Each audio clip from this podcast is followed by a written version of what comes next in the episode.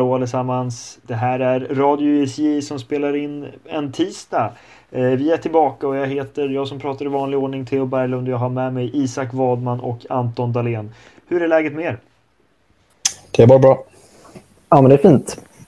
Härligt. Och vi brukar ju främst ägna oss åt Premier League i den här podden.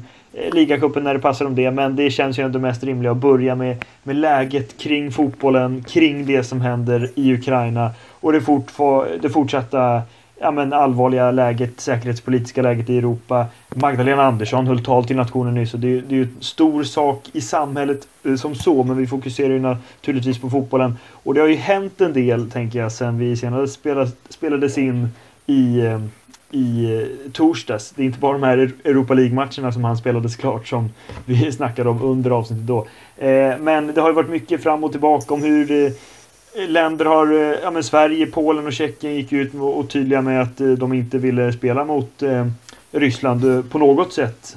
Och flera länder har följt, England till exempel, som inte tänkte spela mot Ryssland i ett eventuellt VM-slutspel i Qatar då. Eh, och sen, men Fifa valde först att gå en väg men landade ändå till slut att eh, Ryssland totalt eh, ja, men utesluts från alla eh, tävlingar. Och eh, ja, vi ska väl bara börja där. Vad, vad känner ni om det beslutet? Det känns väl bara rimligt, eller hur? Ja, verkligen. Och det, även om det kanske var lite öppet mål så tycker jag ändå det är skönt att Svenska fotbollsförbundet är så tydliga och liksom snabba med att liksom visa verkligen att de, de vill inte spela mot Ryssland i vilket sammanhang det än skulle vara, om de skulle heta Ryssland eller om de skulle heta Ryska fotbollsförbundet, så är de väldigt tydliga med att Sverige är inte med på det. Och det tycker jag ändå känns bra att Sverige ändå är så snabba. För ja, men svenskar och svenska förbund och hit och dit brukar ibland vara lite så här, ja, men att man håller tillbaka fram tills alla andra har sagt någonting. Men här har man ändå varit snabba och tydliga och det tycker jag är väldigt bra. Ja men verkligen. Det fanns ju en rygg att ta här med, med Polen som var väldigt eh, offensiva så att säga. Men just att de följer med när vi, vi har sett situationen kring Qatar att SVFF kanske inte varit de mest ja, men offensiva just i den situationen. Men exakt som du säger. Vi har ju, vi har ju också märkt när Ryssland har varit med i OS fast de har hetat eh, Russian Olympic Comedy att det liksom inte har påverkat jättemycket utan det har varit ryssar som tävlat. Men nu i, i, i princip alla sporter känns det som att ryska deltagare inte är tillåtna och det känns ju fullt rimligt med tanke på utvecklingen i Ukraina och det, det finns flera saker där. Alltså VM-playoffet, vi kan väl börja där. Det som har bestämts nu är att Polen går direkt till eh, playoff-finalen då och eh, Sverige och Tjeckien får eh, möta varandra i Stockholm om att eh, spela mot Polen i Polen då. Eh, Eh, Ja, vad, vad, säger vi om den situationen? Isak, blir det, blir det fullt eh, sportsligt rätt där med att Polen får lite mer vila? Eller Nej. det känns kanske underordnat med tanke på situationen? Ja, alltså, jag vet inte, men jag tyckte, alltså, det var lite luddigt när jag läste det igår. För det var också något snack om att Norge och något mer land skulle kunna ta Rysslands plats, men det verkar inte bli något av det. Så det, ja, mm. men det är väl det rätta att skicka Polen rätt i final, även om det kan verka lite att de har lite tur där med ja, kan man tycka. Men, eh, nej, men det är ju helt rätt så det finns inte mycket att göra. Nej, nej men exakt. Det, det känns väl som ett rimligt beslut ändå. Eh, och sen eh, vidare så är det ju ändå att eh, i dam-EM som kommer här till sommaren så eh, är ju Ryssland med i samma grupp, eller var Ryssland med i samma grupp som Sverige. Eh, men nu istället, där vet jag inte riktigt hur de har gjort, men det, där känns det ju mer rimligt att man tar in ett till lag. Eh, om det har varit Portugal det har varit snack om som ska in i, i Sveriges grupp. Eh, men där är det ju Ryssland som direkt utesluts från ett, från ett mästerskap. Så.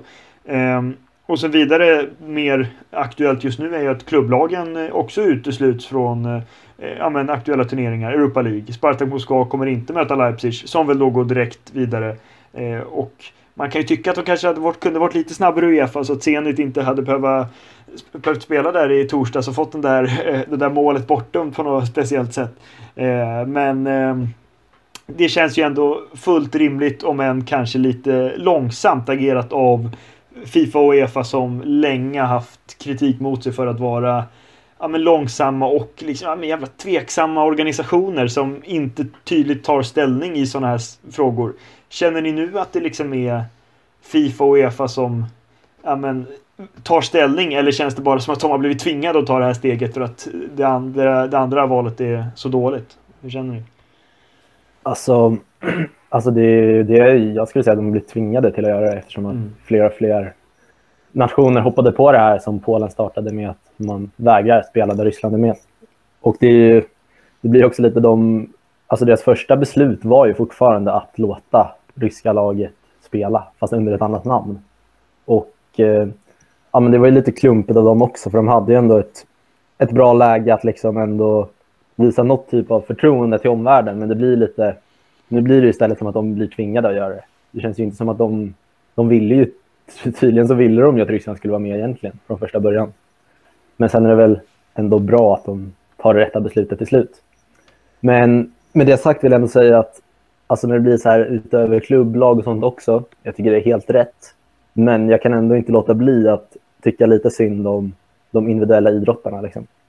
Nu blir det ju, även om ryssarna såklart, de ryska individuella idrottarna som egentligen inte har gjort något fel, men det går ut, också ut över svenskar och andra, från andra nationaliteter också som inte får vara med och spela i Europa League och hit och dit. Och det, är, det är såklart tråkigt, men jag tycker ändå det är rätt att göra så. För man måste sätta, sätta några hårda gränser liksom och visa att Ryssland inte får vara med. Men jag tycker ändå lite synd om den individuella idrottaren. Ja, ja, Ja. något att tillägga Isak. Nej, men jag tänker som när man sparkat Spartak Moskva, där har vi till och med Jordan Larsson som är svensk och har varit eh, ändå väldigt bra de senaste säsongerna. Så att, eh, det beror på frågan vad han kommer göra med sin framtid. Och, eh, för det känns väldigt aktuellt med en flytt nu för han. Eh, med tanke på hans förmåga också så att han skulle kunna dra ut i Europa och hävda sig där, tror jag i alla fall. Ja, verkligen. Känns eh, Viktor Claesson också i Krasnodar känns väl aktuell för en flytt kanske. Eh, men det har väl varit lite snack, eh, var det spelarfacket eh, Fifpro som ville eh, göra det möjligt för utländska spelare i Ryssland att kunna bryta kontraktet och bara kunna lämna sina klubbar. Eh, var- var det något rykte om där i alla fall. Men, eh, men visst, man måste ju kunna ha liksom två tankar i huvudet samtidigt där på något sätt och att det handlar ju såklart om vad man prioriterar för det är ingen som tycker det är roligt att utesluta ryska lag men eh, med tanke på det Ryssland gör mot Ukraina på, på det, i det, inom det, ja, men det säkerhetspolitiska läget så känns det ju ändå mer rimligt med de sanktionerna. Eh, men om vi ändå närmar oss England då eh, så har ju Chelsea hamnat i blåsväder eller vad man ska säga eh, de här senaste dagarna med all rätt. Eh, för det har ju varit rörigt såklart eftersom Roman Abramovic Eh, ja, men äger den klubben och eh, han har varit i alla fall nära vän med Vladimir Putin. Eh, Och sen har det varit jäkligt otydligt här hur de relationerna ser ut idag och Abramovic har ju valt att backa undan från Chelsea om än inte släppa klubben, klubben helt här. Och Thomas Tuchel får eh, på presskonferens efter presskonferens svara på de här frågorna. Inte lätt för Chelsea nu, eller vad, vad säger ni? Nej, alltså det är väldigt otydligt som du säger med Abramovic och Putin. Alltså, vissa säger att han liksom har finansierat liksom, regimen till stor del och det är jätteotydligt vad som egentligen har skett där bakom, bakom ridåerna. Men ja, och det uttalandet som han gör är lite luddigt. Han säger att han liksom eh, vad att han backar iväg från ansvaret lite. Låter vad är det, Peter Käck och någon annan liksom, eh, styra lite mer day to day och han verkar bara sitta i skuggorna nu verkar det som. Så att, eh, ja, det, det är väl bara för att han ville få ut något liksom. Han kunde inte sitta tyst så han fick lov att säga något. Och, ja. Eh, ja, det är lite suddigt alltså. Det är mm, alltså egentligen det uttalandet han gör. Jag vet inte om det kommer något nytt nu under dagen, men det han gjorde ja, men i söndags eller när det var. Alltså det förändrar ju ingenting egentligen i Chelsea, för han säger ju bara att han kliver undan, men han äger fortfarande klubben samt att det sitter flera ryssar i Chelseas styrelse som fortfarande är kvar i styrelsen. Så alltså självklart så kommer han ju fortfarande ha grejer att säga till om så länge han äger klubben. Så det, ja, men det, han behövde göra någonting, men det som han gjorde förändrar ju ingenting egentligen. Nej, och, och det, på något sätt blir det ju att man väljer, eller för han blir det ju på något sätt att han väljer antingen Chelsea eller Putin här. Och det, det känns ju som ett, ett jobbigt val. Det är enkelt att göra men det är inte helt lätt att göra sig ovän med Putin har vi märkt. Eh, men, ja, men hur tycker ni Chelsea har hanterat det? För det har ju varit lite så här tveksamma pressutskick och sånt där ja, men det har konflikten i Ukraina och så vidare. Där man inte tydligt har tagit ställning liksom. För de har ju också haft, haft det jobbigt liksom Chelsea som, som klubb. Eh, tycker ni man skulle skjuta det på något annat sätt? Ja, det är väldigt svårt för, för en tränare, för spelare, även för supportrarna. Liksom. Det, det finns ju, alltså de vet ju om själva att deras ägare är lite halvsmutsiga. Liksom. Men det är inte så att Chelsea är den enda, enda klubben i världsfotbollen som har ja, men lite tvivelaktiga ägare och liksom, där man kan tänka lite moral och sånt. Det finns ju Newcastle det är ju ett färskt exempel och Manchester City, PSG, massa andra klubbar. Det är, det är inget som förvä ingen förväntar sig att deras tränare ska gå ut och svara på de frågorna hela tiden heller. Så det, Tuchel får ju en, han hamnar ju i en tuff situation och jag tycker inte man kan begära att han ska kunna svara jättebra på de frågorna heller. Det, det är inte riktigt hans uppgift. Hans uppgift är att få ut så mycket sportsligt som möjligt av laget. Ja, verkligen. Eh, och han eh, blev ju lite arg, eller vad man ska säga, på någon presskonferens idag såg jag. Eh, där han eh, ja, men, sa att han kunde inte vara annat än såklart jättebedrövad över situationen men att han försökte svara så gott han kunde på de, på de jobbiga frågorna. Eller på de ja, frågorna kring kriget helt enkelt. Men jag tänkte på det, det finns väl ingen ryss i Premier League? Det har, alltså, annars borde man ha märkt det känns det som. Nej, jag tror inte det. Det är lite anmärkningsvärt ändå. Alltså Ryssland ja. är ett jäkligt stort land. Eh, för ukrainare tänker jag ändå, det finns det ju uppenbarligen. Eh, och vi ja. kommer väl in på matchen mer sen, men det var ju ändå anmärkningsvärda och fina bilder där mellan eh, inför matchen mellan Everton och Manchester City när Mykolenko och eh, Sinchenko kramades om och även när spelarna gick in med eh, med, med, flaggor där. Eh, ena laget gjorde det och andra var, hade några no, bilder på tröjan och så vidare. Så det har ju varit över hela England väldigt unisona ja, men, hyllningar och stöttanden till Ukraina såklart. I den här ja, men, jobbiga situationen. Eh, men vi pratade Chelsea och jag tänker väl att vi kan väl gå in på fotbollen mer nu. För det var ju en ligacupfinal i helgen och eh, den var fin den. eh, eller vad säger du Anton? Ja, men det måste ju vara en av de finaste 0-0 matcherna man sett på länge. Alltså. Otrolig fotbollsmatch där båda lagen tycker jag bjuder upp till kamp ordentligt. Och, eh, ja, det var en riktigt rolig match att se. Man kan ju, alltså när man har 0-0 i en final så är det ju många som liksom målar upp en bild av matchen direkt, hur den var. Alltså stängd och lite destruktiv. Liksom, att man inte vågar göra bort sig, men jag tycker båda lagen liksom bara kör full fart framåt. Man har olika perioder av matchen där man är bättre. Ja, men en riktigt sevärd match och ehm, ja, två jämna lag som kommer upp mot varandra. Och det visar också att man snackar lite om ligacupen, hur mycket betyder den hit och dit. Och visst, många storlag roterar mycket till väg, alltså vägen fram till finalen kanske. Men när det väl blir en final mellan två storlag så ja, men det syntes ju verkligen liksom att det, det betydde ändå mycket för båda lagen. Båda kör med nästan starkast möjliga lag och liksom bara pumpa på liksom som att det vore en Champions League-final. Men det var kul. Ja, men verkligen en, en sevärd match trots att eh, inte, det inte blev några mål under ordinarie tid eller under förlängning. Eh, men Chelsea-Liverpool, alltså de, de bjuder ju verkligen upp här. Eh, och hur många bortdömda mål blev det nu egentligen? Alltså, det var... Fyra, eller? Ja, äh, fyra tror jag. Ja. Det är ju det är imponerande det. Så att det var ju inte chansfattigt direkt. Jag vet inte riktigt var vi ska börja här alltså. För att eh, ja, det, det, svänger åt båda håll. Isak, vad säger du generellt om matchen?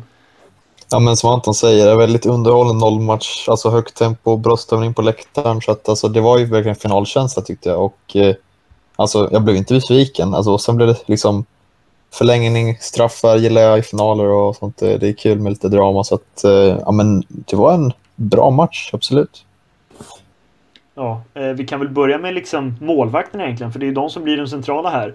Och det intressanta på förhand är ju att eh, man i Liverpool väljer att ställa Kelleher i mål eh, medan man i Chelsea väljer att gå eh, på Mandy. Och till en början så var väl inte fel val för någon av lagen, eller?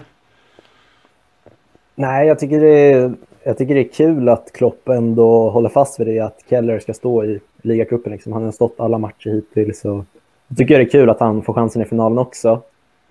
Um, en otroligt bra andra målet också, måste jag säga. Alltså, han, han gör det bra i Liverpool så fort han får spela.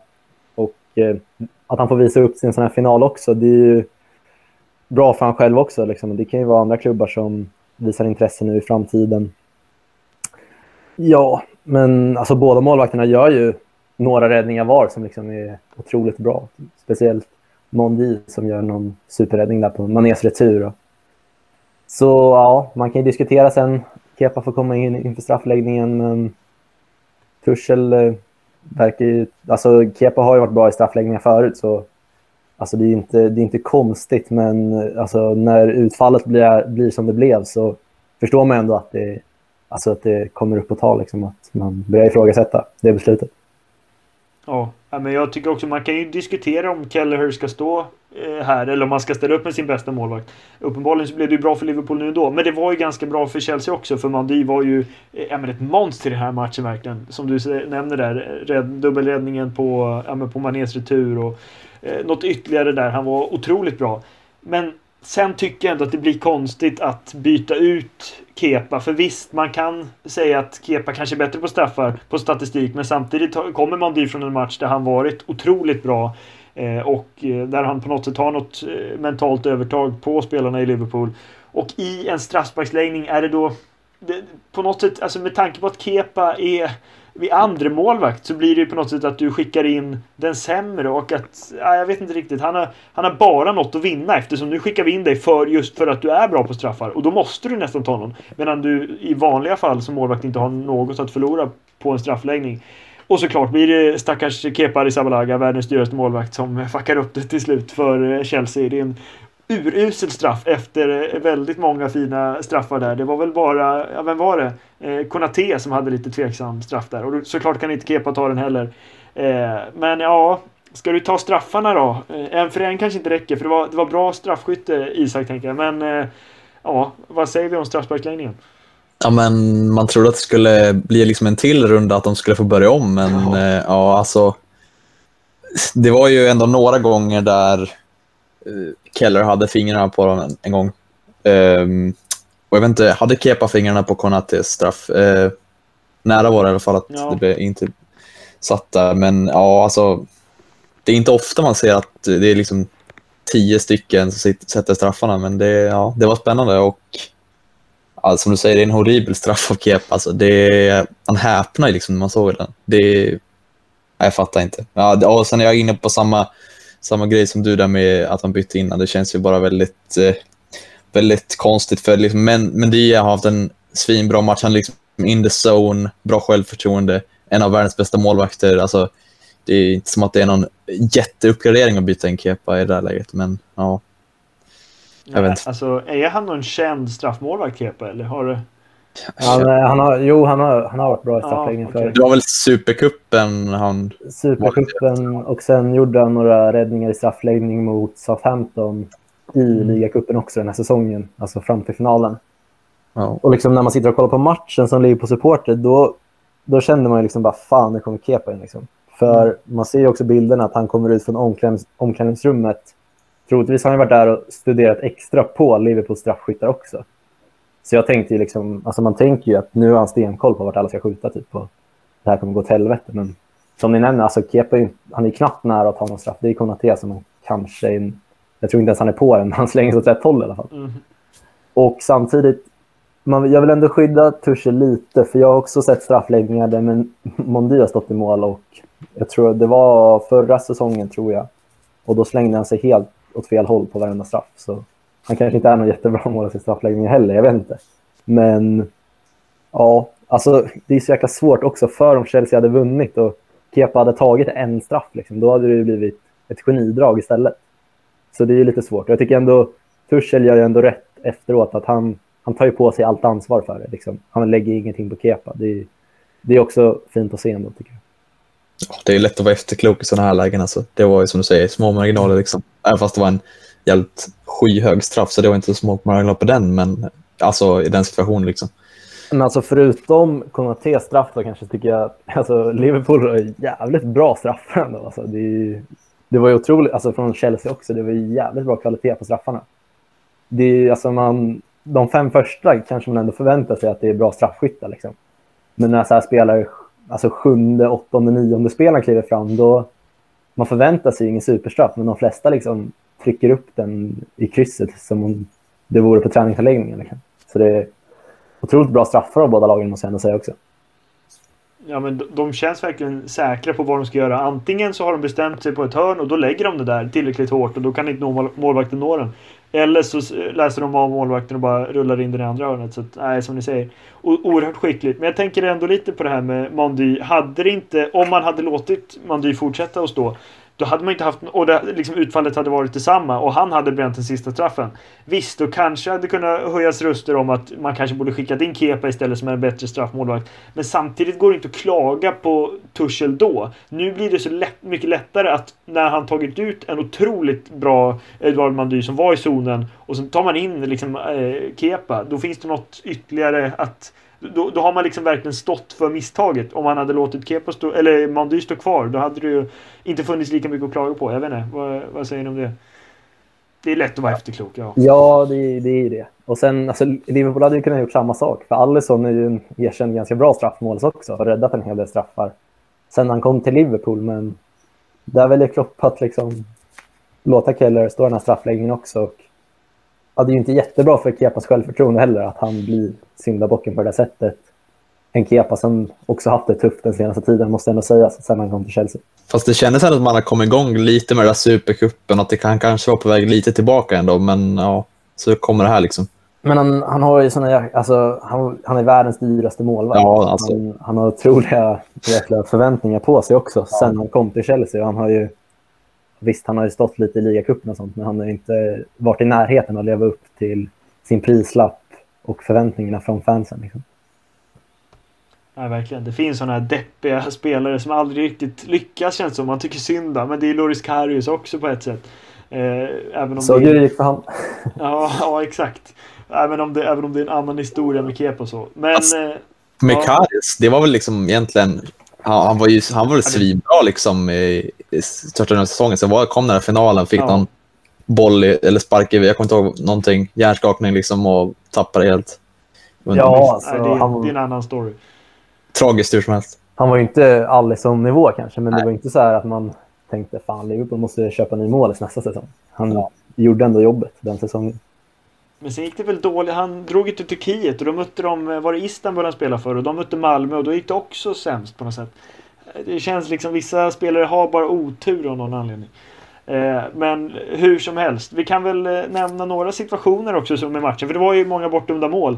Eh, Thiago, eller vad säger jag, eh, Van Dijk eh, situationen där när han står offside och eh, täcker för en Chelsea-spelare där. Ja, är det offside? Vad säger ni? Uh, ja, alltså enligt regelboken så är det offside. Ja. Men jag tycker ändå den är lite hård för det är inte så att han alltså, jättetydligt skärmar bort Reece James. Jag tycker ändå att han, han står ändå ganska stilla. Och visst, det blockerar i vägen för Reece James att springa ut på manér eller som kommer få bort det. Men alltså, enligt reglerna så, ja, offside. Men alltså, när man ser det först så alltså, det var ingen som lade märke till det från första början. Inte domarna heller. Så det blir lite... Ja, men man går in och petar i sådana grejer som, som man egentligen inte ser i realtid. Som man bara kan se på repriserna i efterhand egentligen. För om ingen av domarna, liksom, de ser ju Van Dijk också att han börjar ur en offside-position. Men ingen av domarna på planen bedömer ju som att han stör Reece James. Så, sådana där screener ser man ju liksom på varenda fast situation i varenda match. Liksom. Sen att Van Dijk har ett, en fot offside, visst, enligt regelboken så är, påverkar han i spelet och då döms det bort väl, troligtvis. Ja, men man får väl säga att det är korrekt ändå. Ja, det är, är svårt att argumentera emot det verkligen. Eh, vad säger du Isak om den andra situationen där? Var det Lukaku väl som eh, eh, stod offside i förlängningen där? Um, jag har ju ingen liksom, bild i huvudet hur det såg ut Nej. som med Van Dijk-situationen, men alltså jag får ju anta att eh, domaren hade rätt i den situationen också. Alltså det, vad jag kommer ihåg så det var väl ingen riktigt så här, som var på håret av de där som dömdes bort ändå, kände jag. Så att eh, det var väl ingen som var liksom debatable, men eh, ja. Alltså det, det, det, ser ju så jäkla konstigt ut i vissa av de där kameravinklarna, men ja. alltså det, är, det är inte den enda situationen man har sett liksom bara, där man är helt hundra på att han är onside och sen blir det offside istället. Så man får, man får ju på något sätt ändå, ändå lita på att de gör rätt i varummet. Ja. För enligt den ritningen som de gör så är han ju ändå någon decimeter offside. Och, och det, det, var inte så här någon centimeter heller som man har sett i vissa fall. Det här var ju ändå en liten bit enligt deras linjer som de ritar. Och man får ju anta att de gör rätt. Liksom. Och då är ju det offside också. Ja, men eh, exakt. Det är svårt att argumentera mot. Man har inte så mycket andra argument att liksom komma med. Utan man får gå på de där linjerna som dras och bilderna eh, man ser. Men eh, Händelserikt var det i alla fall. Och jag tänker Liverpool vinner nu tredje titeln under Klopp här. Eh, hur skulle du Anton säga att Alltså, ja, ligacupen är inte, det är inte FA-cupen, det är inte Premier League och det är inte Champions League såklart. Men det är ändå en titel. Hur värderar man den här vinsten? Liksom? Tredje vet jag inte. De har ju vunnit lite Ja, det är någon- klubblag, i Ja, okej. Hur mycket man vill räkna in dem. Ja. På så sätt så är det väl femte titeln. Men, Ja, okej. Nej, men det, är- det är väl kul. Alltså, det var ändå ett litet tag sedan. Så ja, kvadruplen lever fortfarande. En av fyra av bocken. Men sen kommer väl inte det gå vägen i alla turneringar, men man kan alltid hoppas.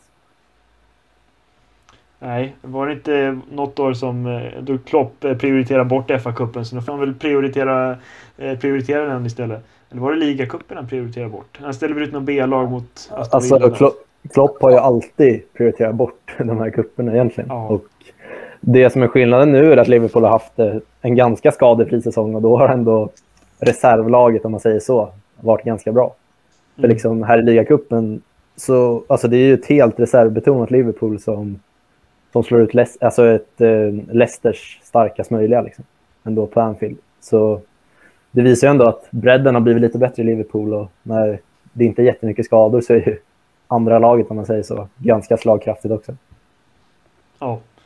Eh, och i Premier League då för Liverpool som de spelar ingen match den här helgen av förklarliga skäl. Så går det ju ändå ganska bra alltså. De eh, har ju det i egna händer eh, i och med att man ligger en match mindre spelad, sex poäng bakom men kommer möta Manchester City. Så att om, hela, om allt går vägen där för Liverpool så kan man eh, alltså går man mot eh, titeln i Premier League också. Men det är Manchester, eh, Manchester City som leder alltjämt. De stod för en Ja, meriterad seger. Vad ska man säga mot Everton i helgen? Isak, eh, det var, det var inte självklart att eh, City skulle gå från Goodison Park med alla tre poäng. Nej, det var det verkligen inte.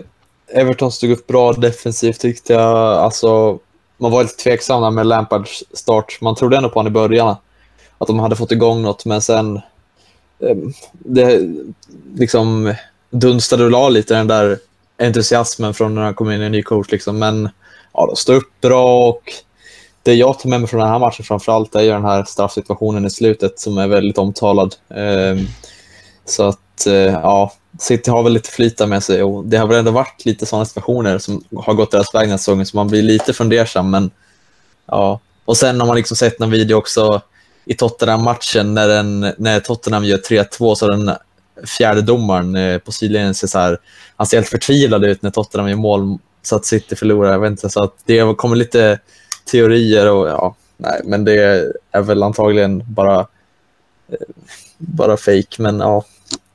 Det, man blir lite fundersam. Ja, det är lite konspirationsteorier ändå. Med all rätt ändå med tanke på den situationen som eh, är där med Rodri. Alltså för den, det är ju hans. Eller ja, är det någon som har sagt något annat egentligen? Förutom Den är domarteamet? den är ju otroligt solklar. Det är jäkligt Ja. konstigt faktiskt.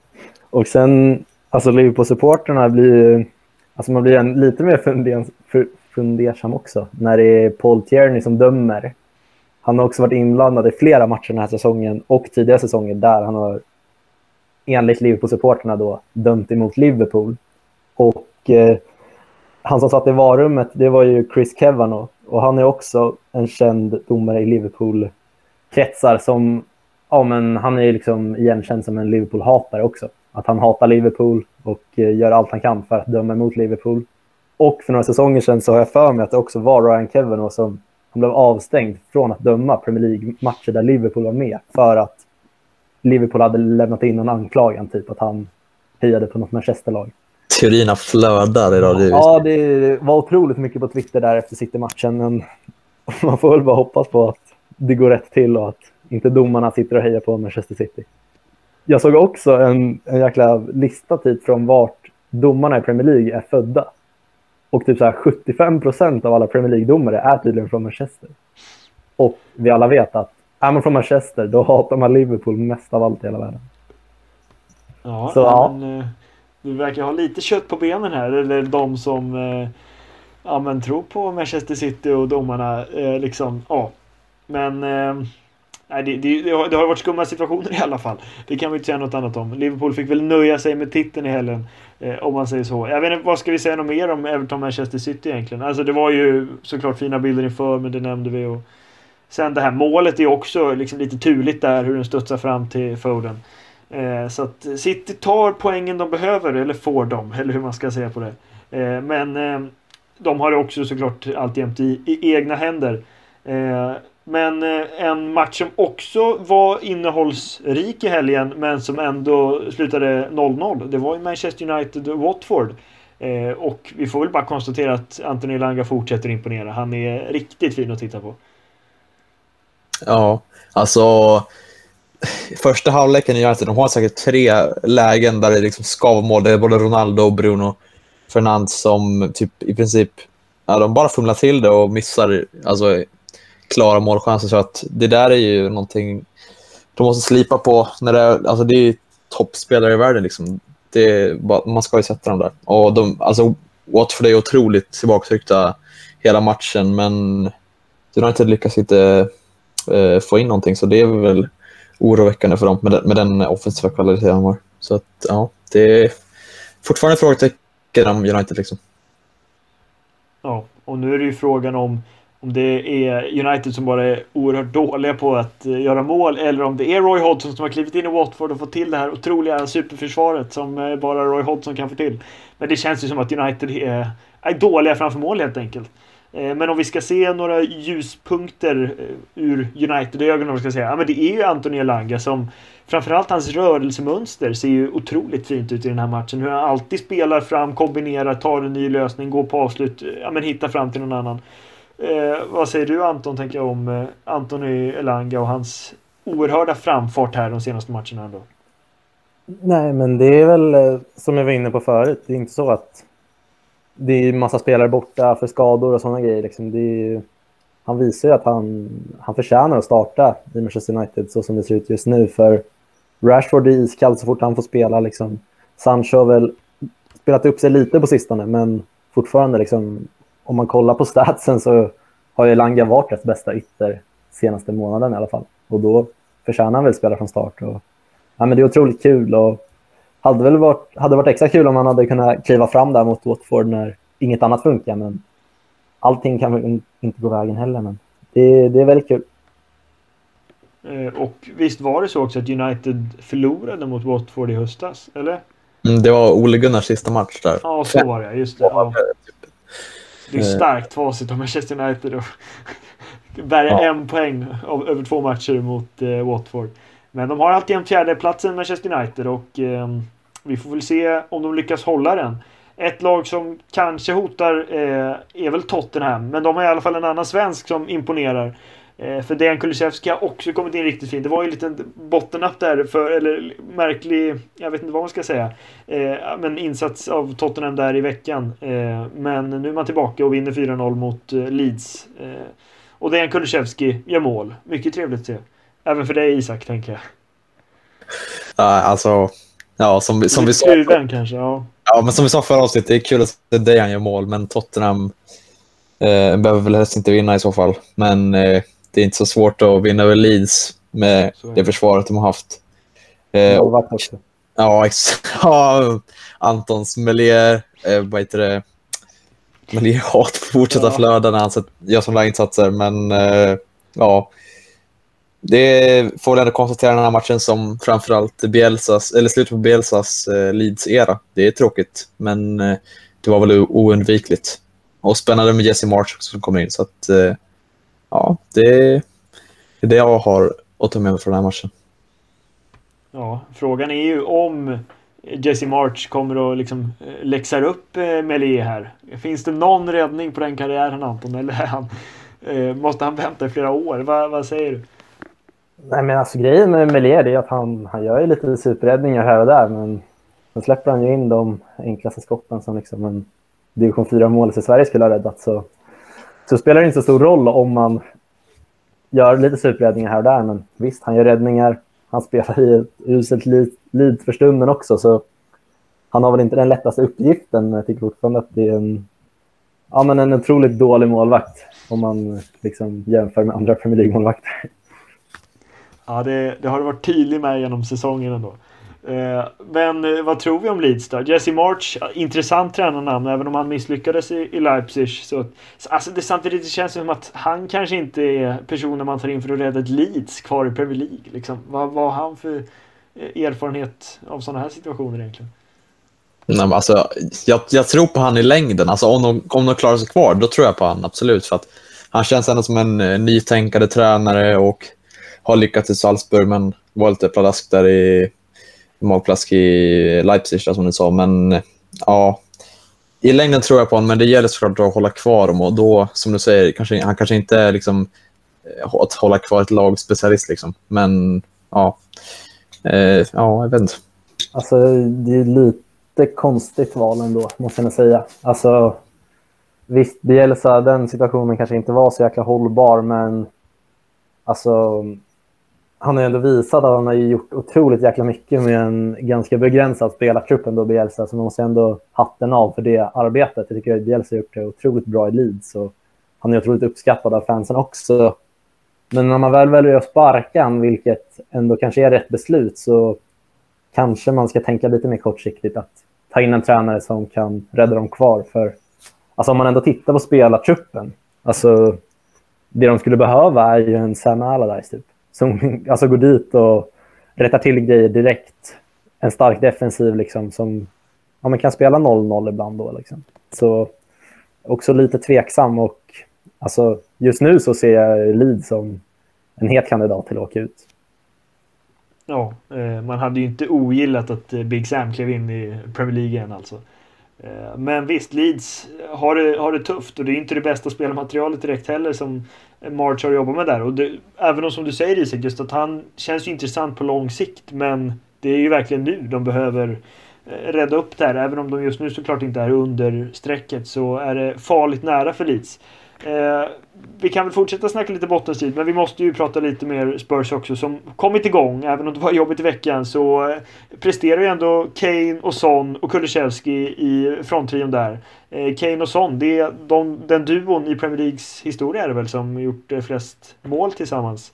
Eh, det är imponerande stats ändå. Eh, och, ja, vad, vad, säger ni om deras samarbete som kommit igång lite så här på senare dagar?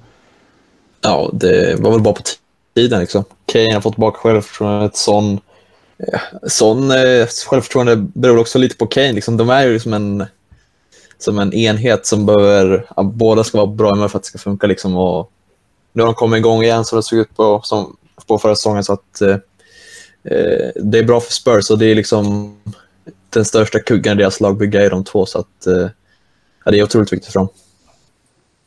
Alltså jag får ju, jag får ju sjuka så här alltså tidiga Jörgen Klopp i Liverpool-vibbar av Tottenham den här säsongen, sen Conte kom. Liksom gör otroligt bra matcher och varvar det med att göra usla matcher. Och ja, men lite så här, de vinner mot City, förlorar Burnley. Liksom. Det, var, det var lite så det var för Liverpool i början med Klopp, att de vann över de bra lagen och förlorade mot de dåliga. Och det, det är lite den auran över Tottenham den här säsongen också. Ja, tror du att Conte kan bli riktigt bra för Tottenham på sikt? Ja, men det, det tror jag. Det gick ju bra för Klopp i Liverpool. Det är bara... Får de in en Van Dijk där så... Alltså det finns ju fler likheter. Det, det var ju samma i Liverpool. Det var ju fronttrion som var otroligt bra. Ett mittfält, hårt jobbande, precis som i Spurs. Och sen en backlinje som är lite misstagsbenägna, men ändå helt okej. Okay, liksom. Så in med en Van Dijk där i då, då kan det gå vägen tror jag. Ja, lättare sagt än gjort. Få in en Van Dijk kanske. Men samtidigt är inte Conte mer en tränare som, ja men lite som Mourinho kanske, som stannar på ett ställe i max tre år för att sen gå vidare. Klopp känns ju mer som en lagbyggare över längre tid. Vi ser ju redan nu hur Conte typ vill lämna Tottenham. Det är ju lite oklart vad han, eh, vad han snackar ja, om där. Det var väl att han, han ville att styrelsen skulle assess, liksom. De skulle utvärdera, eller vad ska jag säga, liksom, kolla över hur, efter resultatet mot Burnley. Liksom, ja. till situationen i klubben. Det var väl lite skumt att han sa det. Men det jag känner med Tottenham, att, som den här Van Dijk-värvningen för Liverpool var att de, och för kontosystem nu, att de behöver få in liksom två eh, wingbacks som passar han. Liksom. För det är ju hans eh, liksom stämpel. Han behöver ju två bra wingbacks och de har ju presterat bra nu på lite senare tid. Sessignon och Doherty förra matchen var jättebra tyckte jag. Mm. Så att, eh, men det är frågan om han kan prestera sådär i de flesta matcherna, det tror inte jag. Så att eh, det är väl några wingbacks och eh, någon mittback så ska väl det se ut som ett riktigt bra lag framöver. Så. Men, eh, ja, men alltså, det räcker ju med alltså, två, tre nyförvärv som han får handplocka. Ja. Så då tror jag på riktigt att Spurs kan bli riktigt bra nästa säsong. Absolut. Ja, det känns riktigt intressant och roligt såklart med, med Kulusevski också. Ni har väl hört hans nya ramsa där? Eh, ABBA-låten. Den är jävligt bra, bra alltså. Ja. Elanga det... var sådär. Eh, men Elanga, ja, de sjunger så jävla falskt tycker jag den ramsan om Elanga-ramsan. Sjunger de det så låter rent i Kulusevski-ramsan då? Ja, men jag tycker det bara lät jävligt eh, det var bra. Passande. Ja, den, det var är lite hårdare mot, mot United där tycker jag. Jag tycker Langeramsan, den, den har sin charm den också. Ja, men alltså... ja, det låter, de låter så jävla, de sjunger så falskt i Manchester. Nej, jag vet inte, men nej. Ja, men United-supporterna, de har ju alltid varit kassa på att sjunga, det vet Ja, jag. jo. Men alltså, ja, ja, tanken är riktigt god. nu börjar vi recensera musik, det gillar vi. Eh, men eh, roligt med svenskar i Premier League. Vad sa vi? Bottenstriden eh, Brentford, också ett lag som har det tufft just nu. Förlorar mot konkurrenten Newcastle som har seglat om där i tabellen och ligger på 14 plats nu. Och har två matcher mindre spelade än Brentford som ligger under sig. Så att Newcastle känns ju inte klara såklart, men det, de är verkligen på rätt kurs. Men där Brentford har det tungt. Vad ska det danska och, och svenska och nordiska gänget göra där egentligen? I, i London för att rädda upp den här säsongen. De har lite marginal kvar, men det är ett lag som är på nedgång alltså. Ja, alltså det känns helt mörkt för dem. För alltså, i början av säsongen hade man ändå, man drog med, drogs med i hypen. Liksom. Då kände man att ja, de här är ju etablerade Premier League-spelare. Liksom. Men om man kollar på det liksom, nu, så alltså, det är ju Championship-spelare i princip. Förutom Eriksen då, och ja, några till kanske. Men alltså, det är inget det är inga etablerade Premier League-spelare. Och eh, alltså man blir lite fundersam om de här ska klara sig. Alltså. Det, jag vet inte. Det, ja, de, jag ser dem som stora kandidater att åka ner i år och eh, ja, det ser inte ut så.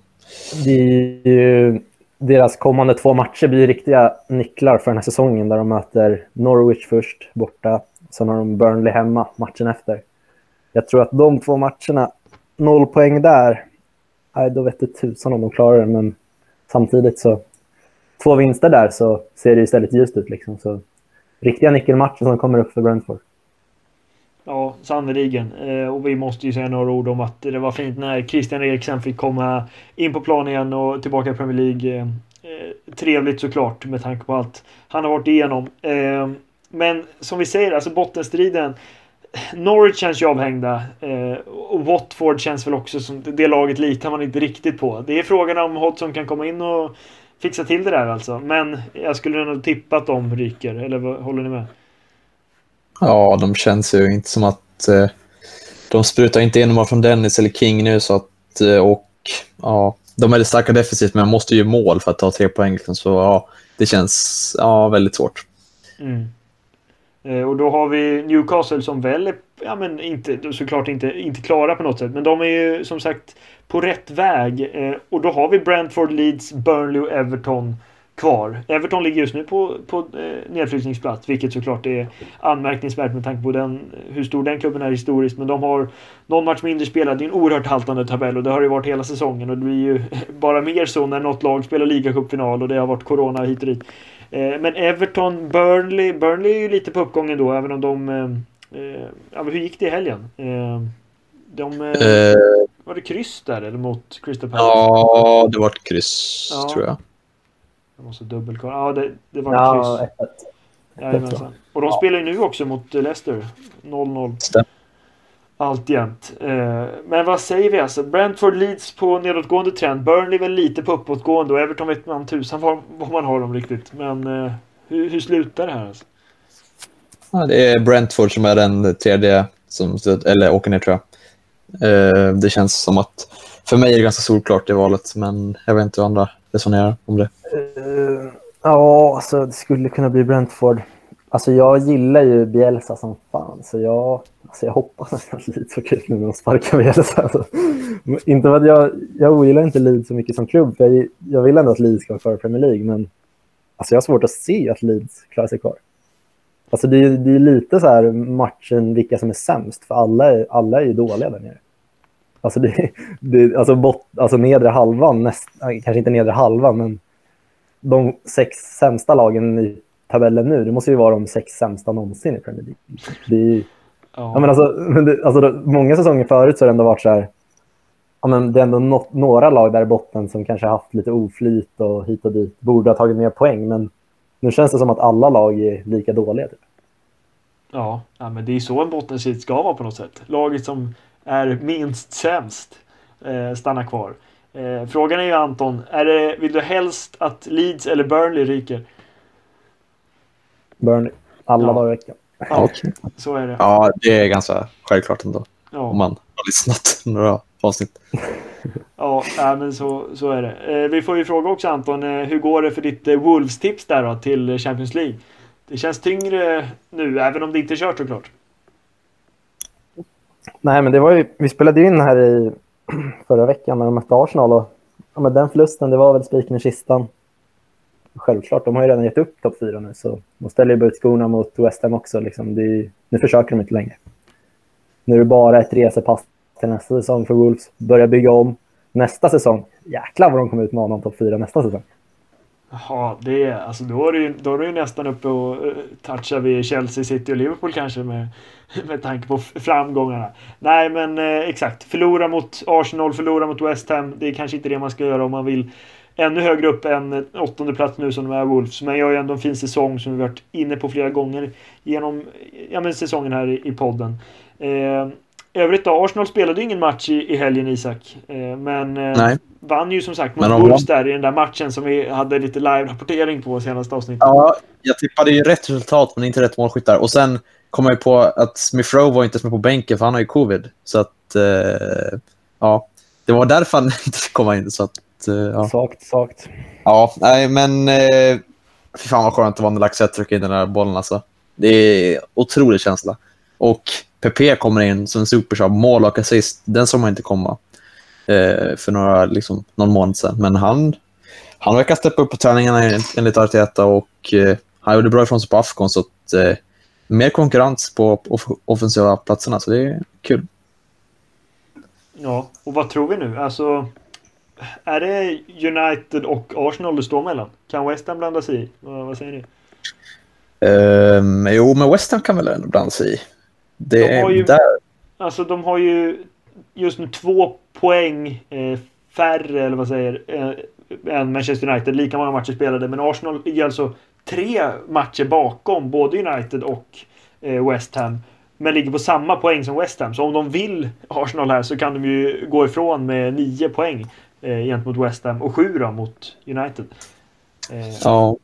Alltså, jag har ju skummat igenom Arsenals liksom, återstående matcher och det enda jag noterat är att alltså, det är typ Liverpool som är svårt. Mm. Och sen de andra ska ju gå att vinna, tror jag. Så att, eh, alltså, om inte Arsenal tar topp fyra, då blir jag väldigt besviken. För att alltså, det läget de har nu, det ligger i deras händer. Liksom. Det, ska, det måste ju bara liksom, dit. Eh, så att, nej, Arsenal har favoritskap på sig och det, de ska ta det. Det finns inget annat. ja, men, Alltså, West, West Ham har ju sett ganska alltså, tröttkörda ut på sistone också. De har, inte, alltså, de har ju radat upp ganska svaga insatser. Sen har de fått med sig poäng i vissa matcher, men tyckte inte de såg särskilt bra ut mot Wolves i helgen heller. Och eh, United har ju otroligt tufft spelschema nu framöver. Jag tror de har City, Tottenham, Liverpool kommande tre. Så Mm. det Ja, ser, ju just bra, det ser bra ut för Arsenal. Ja, Arsenal har ju chansen verkligen, om, om inte annat. Eh, sen får vi se om Gunners lyckas ta den ändå. Man, man vet aldrig hur det går. Eh, men eh, ja, det är intressant att se. Vi, vi får väl eh, säga några ord om eh, övriga matcher. Brighton-Aston Villa, mittenlagsduellen där, där Aston Villa eh, drog det längsta strået. Eh, Ollie Watkins gjorde mål. Eh, det är ju trevligt för, för Aston Villas del. Ja, har vi några ord om matchen från sydkusten? Ja. Ah, jag trodde det var något skämt där när Watkins dök upp i mål, målprotokollet. Jag har suttit på honom i fantasy nu i någon månad. Han har inte gjort ett jävla skit. Sen eh, fick man det där målet. Det var ruggigt viktigt. Men annars, nej, inte så mycket att säga. Matty Cash gör ett snyggt mål. ja. Ja. Det, det känns som han, han brinner till ibland med såna där sjuka mål. Eller bara är något jag fått för mig. Men det känns som att han gjort sånt där förr. Eh, jag vet inte, men Han har, väl gjort, han har gjort några mål vet jag i alla fall. ja, Absolut. underskattad högerback. Mhm. Jag måste ju fråga, hur går det i fantasy för dig? Ja, men vad fan, det går väl bra. Ska vi kolla vad ligger i världen? Eh, Det känns som att det Alltså- alltid går dåligt för alla i fantasy hela tiden. 103 000 i världen och det är 8 miljoner som spelar. Jag vet inte hur det går Ja, fan. det låter ju bra ändå. Alltså, Jag ligger lite bättre till. Ja, fan. Jag, eh, såklart. ja, live just nu. 21 000 i världen. Helvete. Ja, okej. Mm, så du har lite att jobba på dig. Ja, ja. Ja. Men som du är inne på, alltså, fantasy det är ju bara stress egentligen. Alltså, man mår ju bara skit. Det stämmer väldigt bra. Ja, eh, men ni får fortsätta följa den här interna USJ-kampen här alltså. Jag tror det redan är avgjort. Ja, Eh, är det så? ärlig, men, eh, ja. Mycket kan hända i fantasy. ja, i och för sig. Nej, vi får väl se. Eh, sista matchen som var i helgen, det var ju åtta matcher i helgen. Eh, men som vi inte sagt något om är väl egentligen Southampton-Norwich. Jag vet inte, vad ska vi, vad ska vi nämna där? Synd att inte Bro- Broja gjorde mål för jag har han i fantasy. Det är väl, Standard, eh, ja. Men eh, Southampton är ändå, går ju bra. Alltså Southampton är fina. Eh, ja, men de är fina. De har gjort väldigt bra ifrån sig. Smarta värvningar och sånt. Så att det ser ljust ut för dem. Ungt, fint lag. Verkligen. Alltså, jag kommer inte ihåg vem det var, men det var ju någon av oss som tippade att de skulle åka ut. Jag kommer inte ihåg vem det var riktigt. Men kan jag för mig i jag. alla fall. Kan- jag för mig att någon innan säsongen trodde att Southampton skulle åka ut. Ja. Kan, kan det ha varit Simon? För det var ju Theo- någon... Det var, någon uppstickare var i Aston Villa. Ja, Det den kan- är också svag. Alltså, den behöver vi inte påminna om här. Alltså. Men, men visst. Eh, kan ha varit, alltså jag kan ha haft Southampton också, men eh, Aston Villa... båda två, då är det, Ja, det, om du hade båda, då är det, ja, då är det mörkare. ja, shit. Nej, men jag, jag trodde att City skulle vinna i alla fall, så att eh, vi kan prata om toppstriden i så fall. Eh, Ja, det är men- Chelsea och det är ju kört. Ja, och Holmgren är Manchester United. Ja, Lyckat. otrolig tippning. Ja, Och nej, Werner är det, det är inte lätt. Nej. Ja. Eh, Men, eh, nej, men vi kan väl börja runda av helt enkelt. Mycket som händer såklart i fotbollsvärlden har gjort det i, i helgen och de senaste dagarna här. Eh, men det är ju lite matcher nu som sagt. Eh, hur går det mellan eh, Leicester och Burnley? Det är halvtid 0-0 va? 0-0. Mhm. Och sen är det Coppa Italia semifinal också va? Milano-derby. Har ni någon koll på det? Det visste jag inte om. Det är dåligt av mig, men eh, Ja. det ser ändå spännande ut kan man tycka. Zlatan fortfarande... Han- han är kvar på skadelistan. Han är inte ens med på bänken. Man håller inte. Alltså det är så mycket skador. Vad är det nu liksom? Är det fortfarande den här hälsenan? Jag vet inte. Jag vet inte. Ja, det är frågan om man ens hinner klar till eh, kvalet här. Alltså. Ja, det är fan inte långt kvar alltså. Det är tre veckor typ. Eller nej, fyra veckor. Ja. Han missar ju Tjeckien-matchen hur som helst. ja. Ja, det är sant. Men Å andra sidan har vi Elanga nu så vi kanske inte Exakt. ska deppa allt för mycket. Nej. Eh, Men såklart jättetråkigt för Zlatan. Ändå har det varit... Är det bekräftat att han ska förlänga i Milan? För det har ju varit rykten i alla fall. Jag bekräftar inte fan om det. ja, jag såg lite där att det var, det var en jäkla massa han skulle gå ner i lön Jaha. enligt det senaste jag läste. Men sen gick han ju ut och sa i någon intervju också att han lämnar inte Milan förrän han har vunnit en titel. Så. Men vad fan ligger han på då? Det kan ju inte vara så farligt han ligger på liksom. De blev Lönen? Ja, Ja, alltså, han, hans första säsong när han kom, då var han ju en av de bäst betalda i hela ligan. Men sen tror jag han gick ner lite till den här säsongen och antagligen sen går ner ännu mer. På tal om löner i Serie A, vem tror ni är bäst betald i hela ligan? okej. Ja, det är bra med ett quiz här. Ehm, Ja, det, ja. det, ja, det, eftersom du säger det sådär så känns det som att det är någon man inte tror. Kan det inte vara Eh, så här Delicht typ? Bra där Theo! Satte jag den? Oj, oj, oj. Ja. Okej, ja. ja men jag har hört att han Sämsta, haft... sämsta mittbacken sett till... Också en, en liten agenda du har på en till Ja, spelare. men den har jag haft sedan EM i somras. Alltså. Ja, Så EM. överskattad. way back. Ja. Han är ung fortfarande. Ja, du kan nästan göra ett lag av hatspelare snart alltså. Men Ja. de heter Burnley liksom. Det är ju det är mycket roligare att hata spelare än att älska spelare. Ja, Det är är lite, jag tycker det är roligare. Ja. Ja, du är nog inte ensam ändå. Alltså, det är, föraktet flödar i fotbollsvärlden. Det, det känner vi av på något sätt ändå. Ja, nej men eh, trevligt. Eh, måste fråga också Isak, har du haft någon koll på Champions Hockey League-finalen här som jag såg att det var? Eh, nej, jag såg att det var Rögle som spelade nyss va? Eller? Ja, ja, jag har inte så jättemycket koll. Men vi är ändå en, en sportinkluderande podd här tänker jag. Det var mot eh, Tappara va? Finska laget. Som jag Alltså- inte har jättebra koll på heller. I svensk hockey, jag får ju säga att jag är dålig. Alltså, jag håller ju koll på ställningen i SHL och så, men alltså, min, mitt primära fokus är i Hockeyallsvenskan eftersom Mora spelar där. Och, eh, så att... Eh, eh, om du har någon fråga om Hockeyallsvenskan så är jag nog bättre att svara på dem, men Champions Hockey League är svag för, det får jag erkänna. Fina jäkla hockeyallsvenskan. Ja. Otrolig liga. Alltså jag har ju, jag har steppat upp. Jag har varit på, jag tror jag har varit på fyra hockeyallsvenska Ja, just det. de Jag såg att du månaderna. lagt ut något. Var på Tälje. Ja, ja, det går inte så bra för Tälje. Ah. Södertälje, där, det är en klubb som har styrt lite tvivelaktigt den senaste säsongen. Ja, verkligen. Men fina tre poängen som kom från skrivbordet Ja. Ja, Tilldelas tre poäng mot Västerås. För de hade komiskt nog två ryssar med i laget som inte hade arbetstillstånd. Och jag är ju Västerås, så att eh, apropå tveksamt 70. Eh, men hur går det för Västerås? Alltså, det, det, de låg, jag har Ja, sett är att de ligger helt okej med ändå i liksom, ja, tabellen. Fan. Men Ehm, men jag- tappar, de mycket nu eller? Nej, alltså de tappar ju inget. För att ja, det är ju liksom, de får inga poängavdrag, men det är klubbarna Nej. som de har spelat mot som man får liksom tre Ja. poäng då. Eh, som är målskillnad dock. Men ja, alltså de lär ju fixa topp sex, eh, Västerås.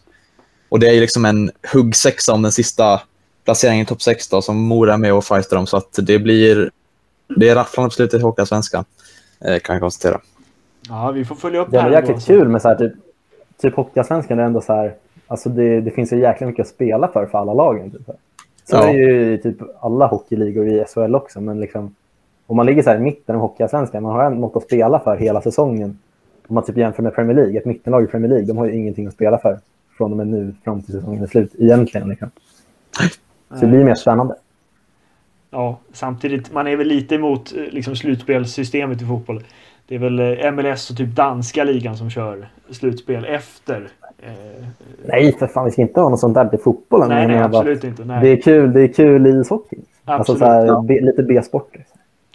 B-sport? Okej. Oj, oj. Ja, shit. nu, nu, nu, nu stänger jag av innan det blir något, innan det blir något liksom... eh, Ja, men våra, de flesta av våra lyssnare de är ändå fotbollsälskare. Måste ändå, Ja, tror jag ja. ändå. Så. Ja, men vi, får, vi får följa upp eh, hockeysnacket ändå. Och vi kan konstatera att eh, Rögle vann eh, Champions Hockey League. Eh, så att, grattis till dem, I guess. Men eh, Västerås till eh, SHL nästa säsong, det konstaterar vi. Och så hoppas vi på lugnare tider i Europa också såklart. Eh, jag får säga tack till dig Isak och dig Anton för att ni var med här idag. Eh, och eh, tack till alla som har lyssnat helt enkelt. Eh, ha det bra och eh, vi hörs i framtiden någon gång. Hej då! Hej då. Hej då.